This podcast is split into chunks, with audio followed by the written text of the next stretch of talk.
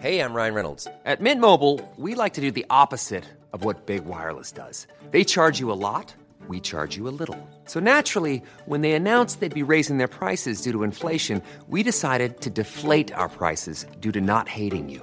That's right. We're cutting the price of Mint Unlimited from $30 a month to just $15 a month. Give it a try at mintmobile.com slash switch. $45 upfront for three months plus taxes and fees. Promo rate for new customers for limited time. Unlimited more than 40 gigabytes per month. Slows. Full terms at mintmobile.com. Ready to pop the question? The jewelers at BlueNile.com have got sparkle down to a science with beautiful lab-grown diamonds worthy of your most brilliant moments. Their lab-grown diamonds are independently graded and guaranteed identical to natural diamonds, and they're ready to ship to your door. Go to BlueNile.com and use promo code LISTEN to get $50 off your purchase of $500 or more. That's code LISTEN at BlueNile.com for $50 off. BlueNile.com code LISTEN. This episode is brought to you by the Center for Addiction and Mental Health here in Toronto. Cutting edge, state of the art, compassionate facility. Right now, it is Mental Health Awareness Week. This is the time when they need you most. This is the time when you can make a real difference when it comes to doing something about the mental health crisis and the devastating opioid epidemic, the overdose epidemic that we're currently experiencing, losing 20 people every day. They need your help. Donate at camh.ca slash Canadaland to help CAMH treat addiction and build hope. Hey, I need you to pay close attention to this message. It is not an ad. This is about Canadaland and this is about you. You need to know that the news crisis is about to get a lot worse. You've heard about the layoffs. We're about to have news closures, and it's very likely that we're going to be seeing the defunding of the CBC. Where are you going to get your information from? What can you do about this? You can support Canadaland. We need you to. And so for this month and this month only, you can become a Canadaland supporter and get everything our supporters get for just $2 a month. That is an almost 80% discount. The clock is ticking on this. It disappears at the end of the month, and then we will not offer it. We need your support. We need to keep news coverage alive in Canada. Go right now to canadaland.com slash join. And thank you. Also, I am off today, back on Monday. Ryan McMahon is filling in.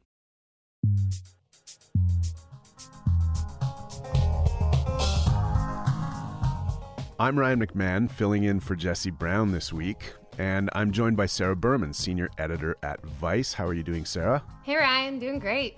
Thanks for joining us from the best coast, the West Coast.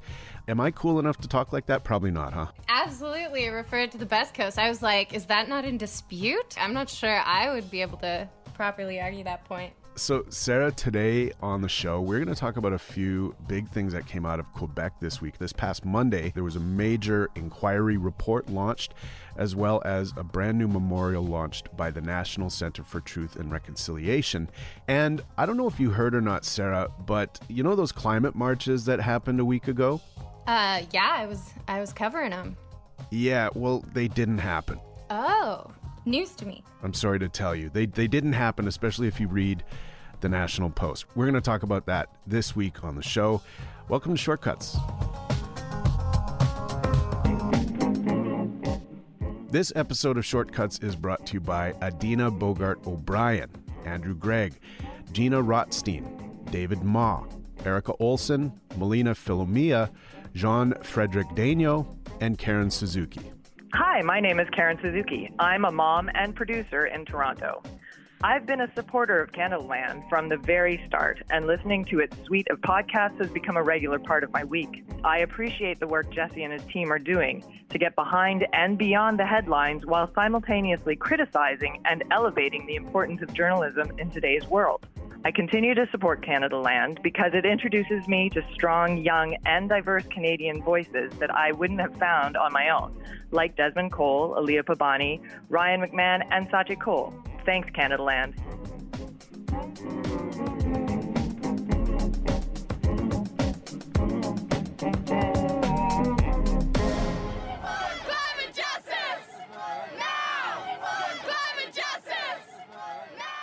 So, Sarah, there were a series of climate marches across the country last Friday.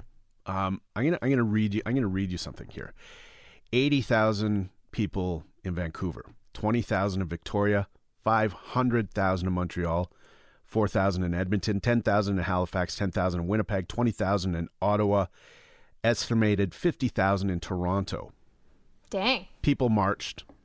People people got out of school, left work, and came down and marched in their city uh, on on what was uh, called a climate strike. And and this was huge. This was the biggest march of its of its kind in Montreal. I mean, a half a million people. That a half a million people showed up, and Yeah. you know Greta Thunberg was in town. Uh, Trudeau was there, which you know he That's was kind of protesting a look. himself. yeah, that's that's a know choice. what that's a choice. First question, and I'm being serious. Did you hear about these climate marches? I mean, I was following it, so yes, I was. I was definitely on the ground. I really did appreciate. I saw someone in a dinosaur costume holding up a "fuck not this again" sign. Um, appreciated that.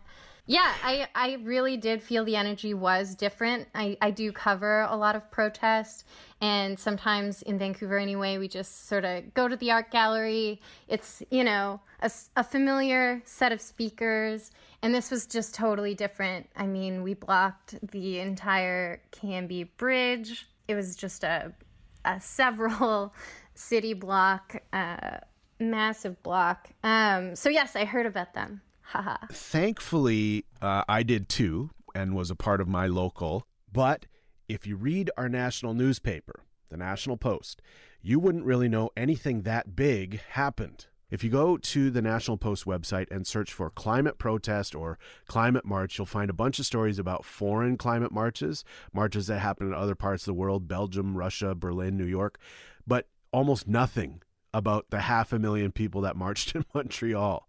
Half a million people in Montreal, and you, you just you won't see it. And and as of today, uh, to be fair, when recording this on on Wednesday night, there there are a few paragraphs about it as part of a story on some uh, political roundup. Um, I, I saw something like the federal election 2019 roundup. Protesters dog Justin Trudeau on climate march.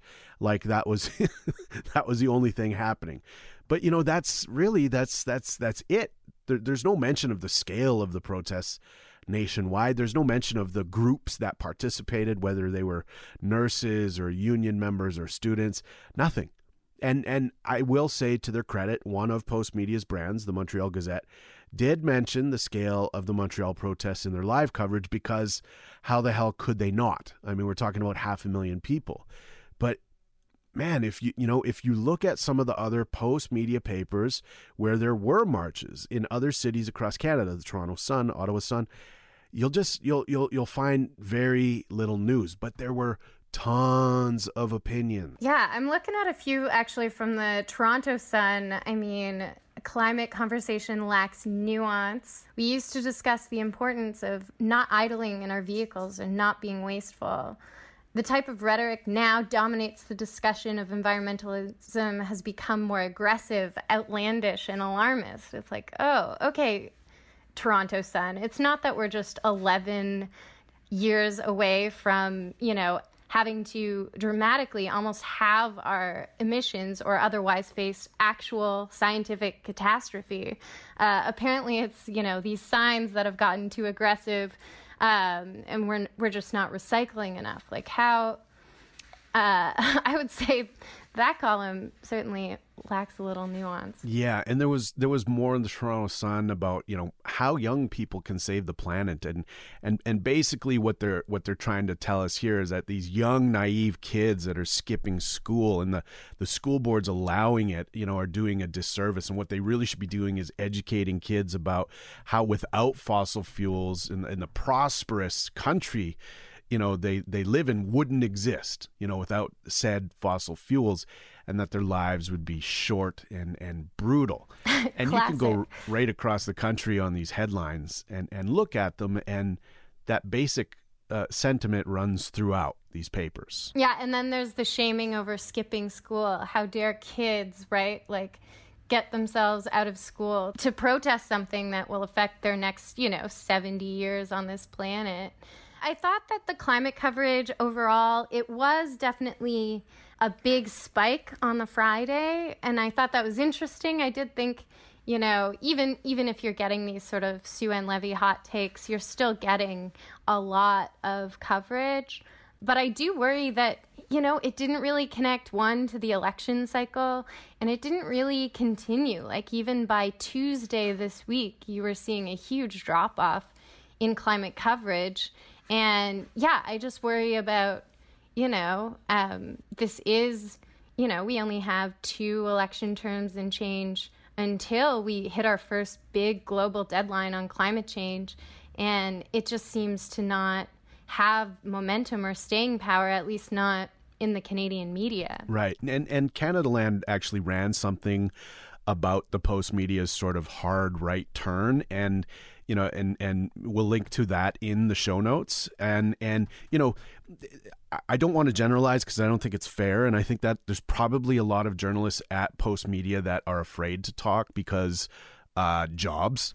Um, but you know it's it's it, it's that in that hard right turn of a national paper like this where you know it's still shocking I mean, it's still shocking with all of the science and everything we know that a paper would just not run the news. That that instead it would run pieces on on Greta Thunberg and why the UN are, are hypocrites for supporting her, and and that that really the, there's no there's no coverage. There's no there's no news coverage. There's no there's no actual journalism that is happening in, in one of Canada's, you know, largest papers. I mean, it really is the bare minimum that you could do as a paper to cover, yeah, a half a million people uh, on the street. It seems like a pretty monumental moment, and it seems that if you know if you are the paper of record or one of the papers of record in a country, that that's something that you would want in the archives, in the database. Like, yep, we covered it, we did our jobs but that's but that's you know that's not what happened and and I think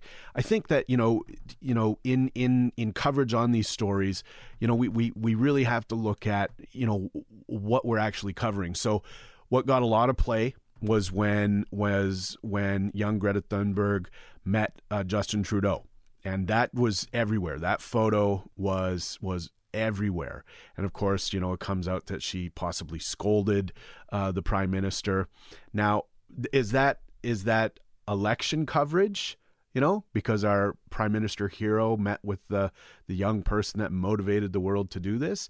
Uh, because that's the spin I saw was that oh look how brave he is. He went and he got a tongue lashing from the young woman that you know is driving the movement. I mean, yeah, I was sort of embarrassed by the kind of positioning and messaging around that it's just not um, broad minded. It's not looking forward enough. And that's what I think was missing from the week's coverage was true visionary, you know, looking forward. How do we get from A to B? Like there's a lot of points that we need to pass on the way to be there. And not to toot my own horn, but I did sort of recently do a story about what it would be like if we actually use climate emergency to use wartime measures and to create crown corporations to completely rejig our economy.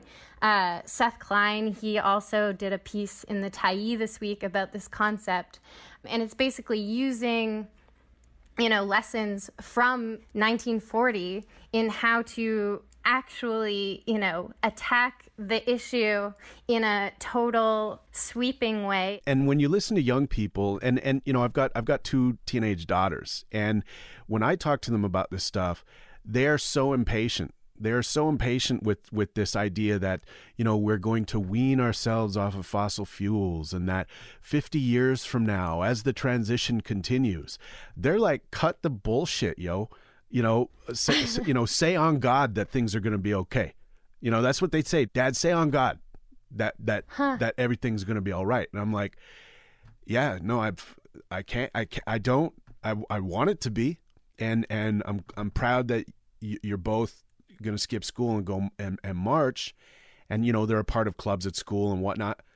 But but I can't promise them things are going to be okay, and they've got no patience for it. And I think that that's what's so important. Like it, you know, the coverage of of of young people hitting the streets sort of uh, uh, it, it sort of stops at the point where, wow, these young, naive kids don't know how the economy works and don't know how the global economy works and how trade and markets and exports work. And, and they're so naive and stupid. But really, what they're saying is, we don't fucking give a shit about the markets or the economy. We're saying fundamentally, let's take pause and like it's hard for me to look at my kids and say like, yeah, no, these these people that that run this shit have your best interests in mind because I'd be lying to them. It's such a short deadline and to have you know a carbon tax is is one thing but it's not a visionary plan it's not all the pieces you know and i do think there is some responsibility on journalists to be holding these leaders their feet to the fire on this it should be in every scrum. We should be talking about climate change not just last week when it was in the media already. You know we still got a couple weeks of this election and i think you know people should be asking more of that. Here in canada we're warming twice the pace of everywhere else this episode is brought to you by Douglas, a mattress trusted by more than 200,000 Canadians from coast to coast to coast. Trust is important. There are a lot of mattress lies out there, a lot of mattress liars. And I, I, I, didn't intend the pun, but it occurred to me that there is one as I was saying those words. Listen, I am not lying to you. Uh, I have uh, experienced the Douglas mattress. It is an exceptional mattress at a surprisingly affordable price point. It is a mattress that sleeps cool, doesn't have that weird thing in the summer where the mattress gets like an oven. It's a very good product. It's delivered to your house in a box. You don't have to go to a big mattress store. It is a medium firm mattress, which is what Canadians prefer, and it comes with a 365 night trial and a 20 year warranty. What more can I tell you? Douglas is giving our listeners a free sleep bundle with each mattress purchase. Get the sheets, pillows, mattress, and pillow protectors free with your Douglas purchase today. Visit douglas.ca slash Canadaland to claim this offer. This episode is brought to you by the Center for Addiction and Mental Health. Right now, there is an opioid crisis. Right now, there is a mental health crisis. But right now, it is Mental Health Week. And what that means is you can do something about these crises. You can help people, you can help CAMH save lives. They offer treatment with dignity, and they are doing cutting edge research. I don't know if anybody listening to this is untouched by this crisis. You can see it in the downtown of every city in this country. You certainly feel it in Toronto. This is not something happening to other people. These are our friends, these are our communities, our families. We are all touched by addiction. We are all touched by the mental health crisis, and we all share responsibility to do something about it. Helping CAMH is something you can do about it. Help change mental health care forever. Your support will help CAMH build a future where nobody is left behind. Donate at camh.ca slash Canadaland to help them treat addiction and build hope. Sarah, I know you are a longtime listener of Shortcuts. Mm-hmm. yeah, so so you know about Duly Noted, where uh, we take time on the show to duly note something in the news uh, to I make have sure heard of this. that the story uh, is in front of the earballs and eyeballs of folks that may have missed it. Um, I have one. Can I go first? I would love that. Um, TSN, the sports network, um, uh, is doing uh, currently doing a series of documentaries on Indigenous hockey players in the NHL. And I feel like uh, definitely on Canadaland, uh, but I feel like sort of generally in sports media, unless you're paying attention to sports media, you never really know what sports media is doing. And I wanted to duly note these documentaries for a number of reasons. Um, uh, one of the ones that came out uh, most recently was a story of Brady Keeper. Brady is is uh, is from Pimicikamak Cree Nation, uh, one of the communities in Canada that suffers from some of the highest suicide rates per capita uh, in in the country. And um, his story is not just improbable and heroic and all the rest, but it is one that I think you know really really needs to be celebrated. Brady is a young man who uh, has signed to play with the Florida Panthers, whose life has been uh, profoundly impacted by a number of suicides that were close to him in his family, and uh, and his friends as well. And I think TSN has done a really great job of of bringing the humanity behind these uh, very tragic stories to highlight the fact that if you persevere and if you uh, continue to work hard and surround yourself with supports that truly anything is possible and this is a message that young indigenous people don't hear enough of and so i wanted to duly note the tsn the jocks the sports guys uh, really put some good work uh, into these documentaries Mhm. Duly noted. So sarah you have a duly noted for us I do. I would like to duly note that Robin Doolittle, her book Had It Coming, came out last week and I blew through it super quick. I was so fascinated. It's, of course, about, I mean, her coverage of sexual assault, her Unfounded series, but it's so much more than that. Just really looking at sexual assault, the law, and our our our culture and our media actually it's it's very much a lot of media criticism in it and uh, one of the takeaways i wanted to talk about was that you know canadian media and uh, sexual assault coverage was very predator apologist a lot more recently, at least than I had thought. Hmm. Doolittle goes over the case of former Nova Scotia Premier Gerald Regan, who abused 22 women, and some of the charges uh, included rape and assault. And as recently as 2002, the National Post had this to say I'm, I'm going to quote the chances of a male accused of sexual offense receiving a fair trial in Canada's matriarchal justice system are better than the chances of a Jew receiving a fair trial in Nazi Germany, but only just. Okay, so wow. like the media in 2002, I mean, I was what? I think I was just starting university. So so I'm in this, you know, I, I guess university supposedly you know lots of alcohol going around culture and and this is what our national media was saying about sexual assault they were making noise about how oh these offenses happened in the 70s it was a different time can we really apply you know standards of the 2000s to to a time so far away wow and when the prosecutors eventually dropped those charges the Globe and the Halifax Daily News, they had headlines like Ordeal Ends and Prosecutors Give Up. And so that was a huge takeaway for me in terms of uh, just what the environment was then and what the environment is now. And it makes me wonder, you know, what's going to sound this tone deaf in 20 years? Have we changed the way we understand predators? Are we still apologists in some ways? Wow. I mean, I did not know that. It's, uh, it's a totally new landscape. I do appreciate the activists that say, you know, this isn't about men's path to redemption. That's not the focus of this movement. I think that's an important voice too. But this is going to stick with me forever too is that she sort of looks at the case of uh, Steve Paikin uh, in the agenda on TVO. Um.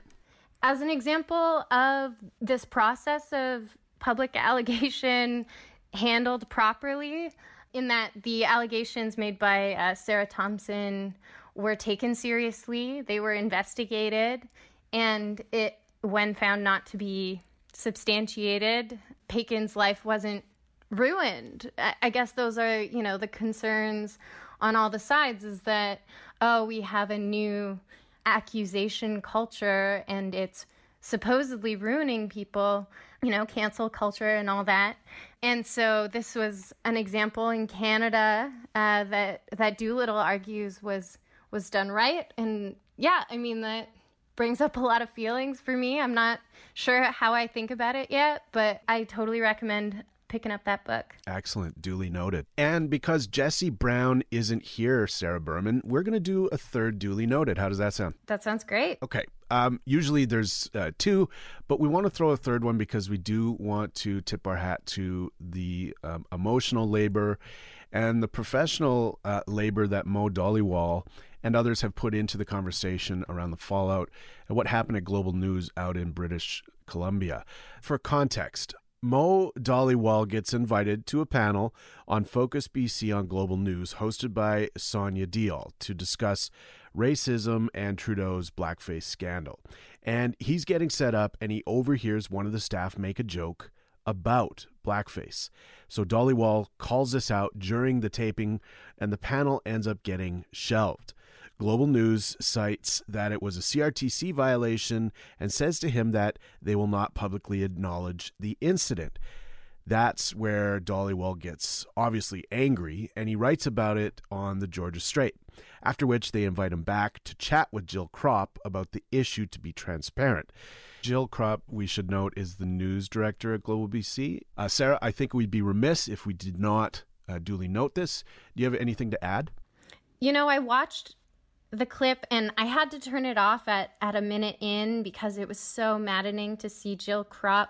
Uh, just if you're gonna do a segment like this, you know, it's it's so disrespectful. I felt to sort of keep that upper hand and to try and at every point sort of minimize what Mo was bringing up the fact that she interjected with, I think you're assuming a lot, you know, Yeah. and to point out, oh, I think your community is divided on this, you know, Yeah. it just really went beyond the pale. Yeah. She's trying to call Mo out for finger pointing and blaming, and I think she's doing exactly that in the clip, and it was just so frustrating. I mean, kudos really does go to Mo for making that happen. I, I'm I'm really impressed with him. rather than run the piece where where this took place, Global killed the piece and and wasn't going to wasn't going to say anything about it.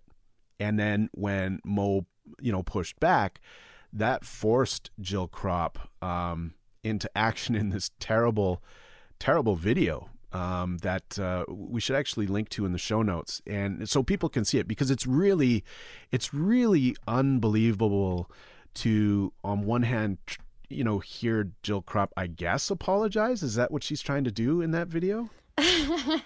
I mean, she did look into the camera at one point and say sorry, but again, it was just she didn't have answers for the questions of, you know, what work are you doing? Well, I will say it has not been solved worldwide.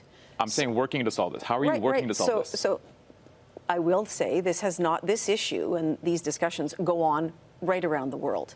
And so to, say, to suggest that Global BC will solve this. That's not what I said. I said, a- what are you doing in working to solve? What is the work you're doing? That's Right. the question I'm asking. Right. I'm not saying So- have you solved it. I'm so- saying what is the work? Yeah, just interjecting to tell Mo, you know, that he's wrong about his own line of criticism. Yeah, if you're going to make that space, I, I, I just think you have to be open and not try to make the apology on your own terms like that. Well, and she, you know, later in the video, she brings. I know you only got a minute in.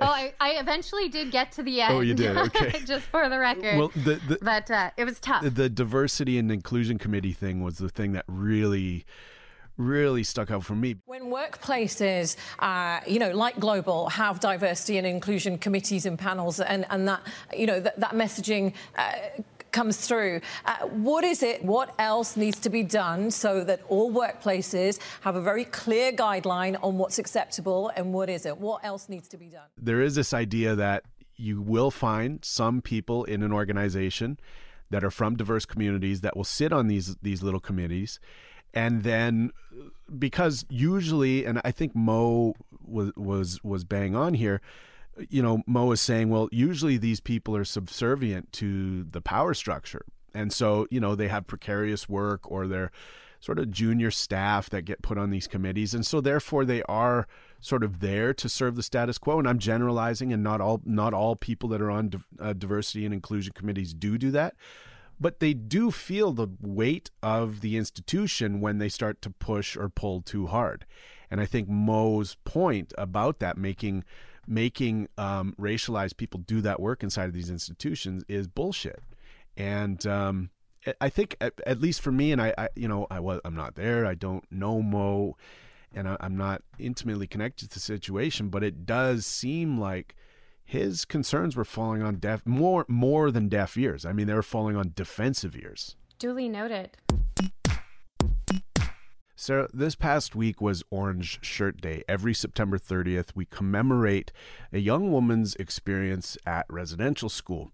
Her name was Phyllis Webstad, and on her first day of residential school, she was wearing an orange shirt that her grandmother bought for her. When she arrived at school, her shirt was taken from her and she never saw it again. This story a few years ago caught the attention of so many people that they commemorated this day uh, and call it Orange Shirt Day to to stand and honor uh, survivors of Indian residential schools.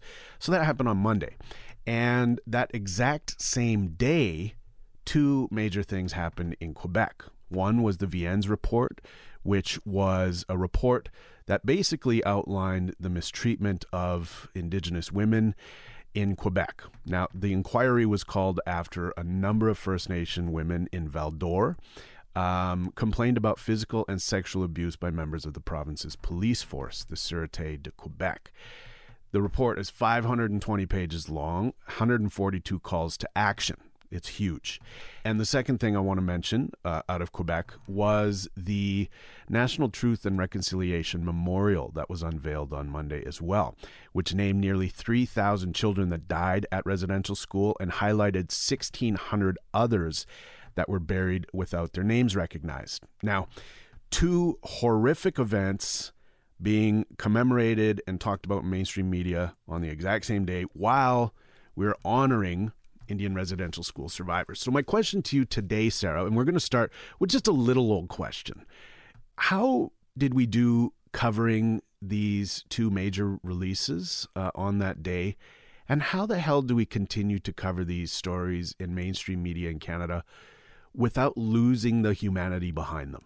Yeah, I mean, such a big question to tackle. I do think these things converging at the same time did allow for a little bit more breakthrough in the mainstream. That was at least my impression.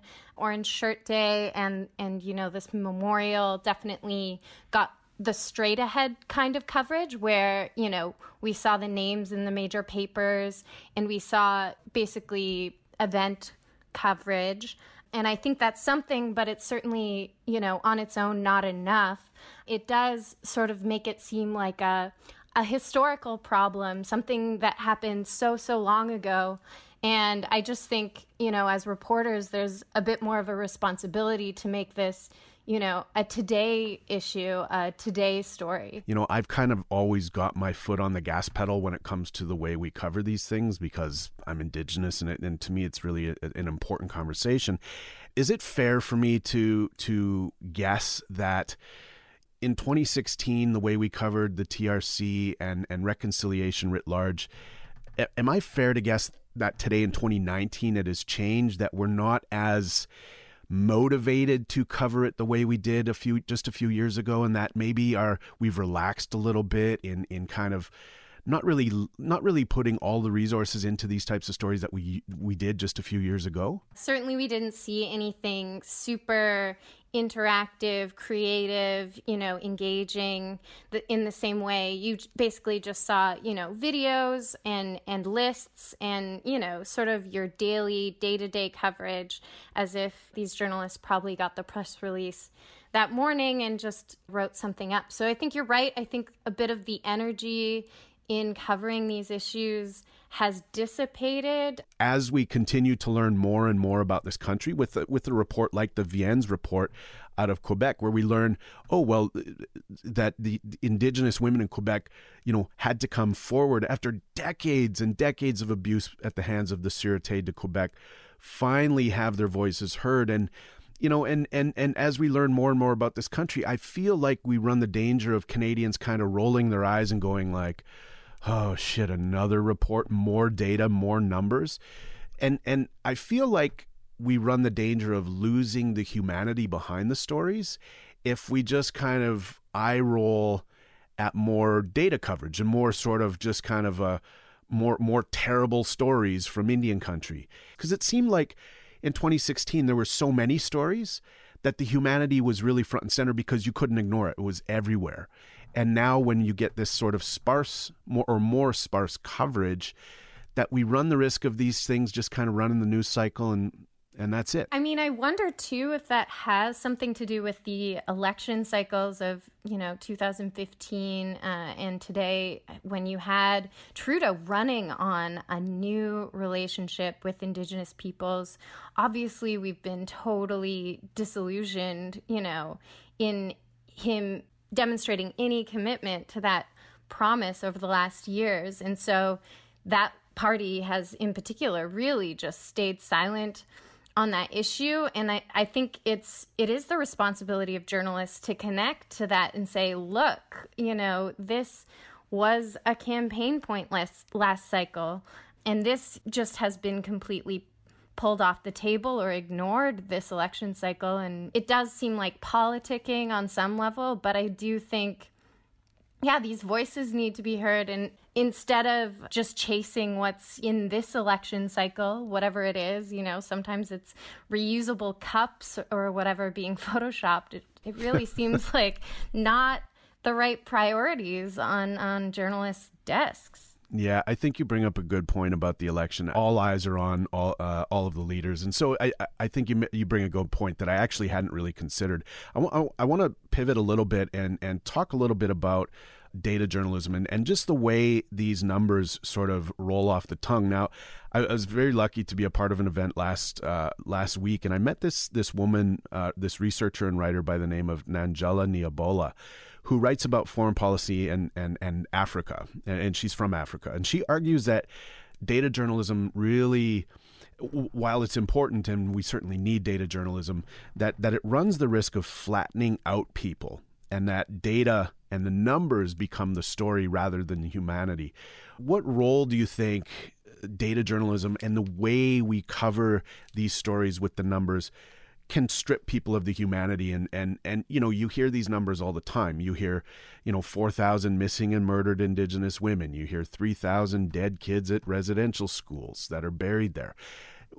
How do how do we keep humanity at the front and center uh, of these stories? I mean as a journalist those personal stories are so important. It's so important to also give them you know dignity in that. I, I do agree there's sort of a hard to fathom aspect of all these big numbers and all these big reports with lots of action items that are hard to hold in your head all at once.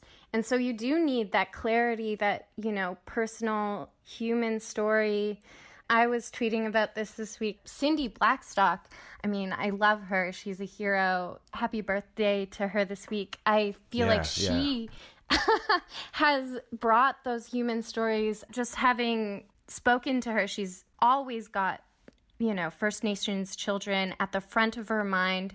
She tells their stories in such a compelling way, you know, where yeah. where it just seems so obvious and it's and she's so driven. I guess I take some cues from that where this is how simple it can be. It's are we discriminating against First Nations children or, or not? Yeah, well you you wrote something about her back in 2016 and to give you all the clicks and all the props. I think it's a really, really great piece that you wrote about her. But I noticed this week on Twitter when you wished her a happy birthday, you said this is one of the most memorable and inspiring interviews you had done to date. What for you as a journalist really stood out when you when you got to touch and and, and feel the humanity behind these numbers? What for you uh, was important about that story?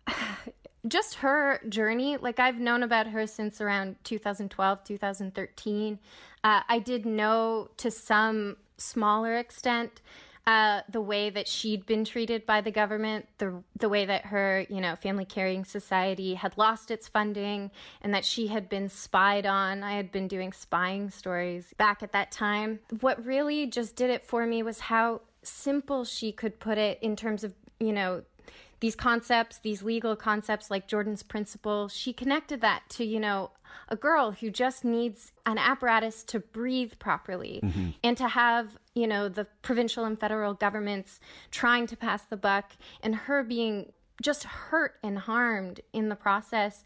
I just thought that that was just so compelling. Mm-hmm. And she does connect it to the numbers as well. I, I mean, she does have a very sharp sort of legal numbers, deadlines mind. She, at the end of that interview, said something to me like Trudeau, when he's asked about this, says, we can do better by First Nations children. And you know what? That's not good enough. That sounds hmm. discretionary. That sounds like, oh yeah, maybe tomorrow we'll feel better and and do something.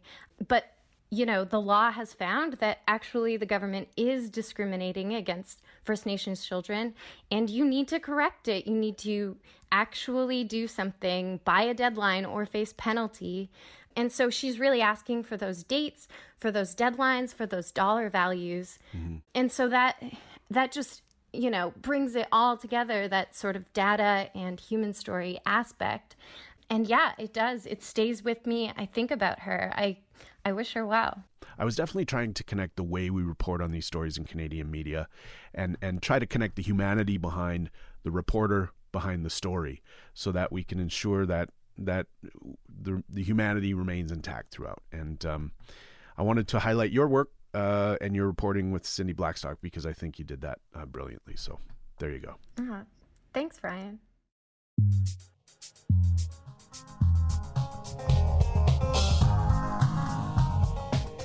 That's your Canadaland shortcuts. You can email Jesse at jesse at canadalandshow.com. He reads them all. I encourage you, truly, email him. Everybody listening to this, there's probably about 48,000 of you. It would be nice if you all emailed him. Uh, how, how do uh, people find you, Sarah? Uh, you can find me on, on Twitter at uh, Sarah Berms, B E R M S. Uh, yeah, or you can find me at Vice.com. Excellent. We are on Twitter at CanadaLand. I too am on Twitter at RM Comedy. You can go to our website at CanadaLandShow.com. This episode was most excellently produced by Tiffany Lam. Our managing editor is Kevin Sexton. Syndication is by CFUV 101.9 FM in Victoria. You can visit them online at cfuv.ca. I'm Ryan McMahon. It's been a pleasure to be here. Jesse Brown is back on Monday. If you like what we do and you'd like to receive ad-free versions of all of our podcasts, please support us on Patreon at patreon.com slash Canadaland.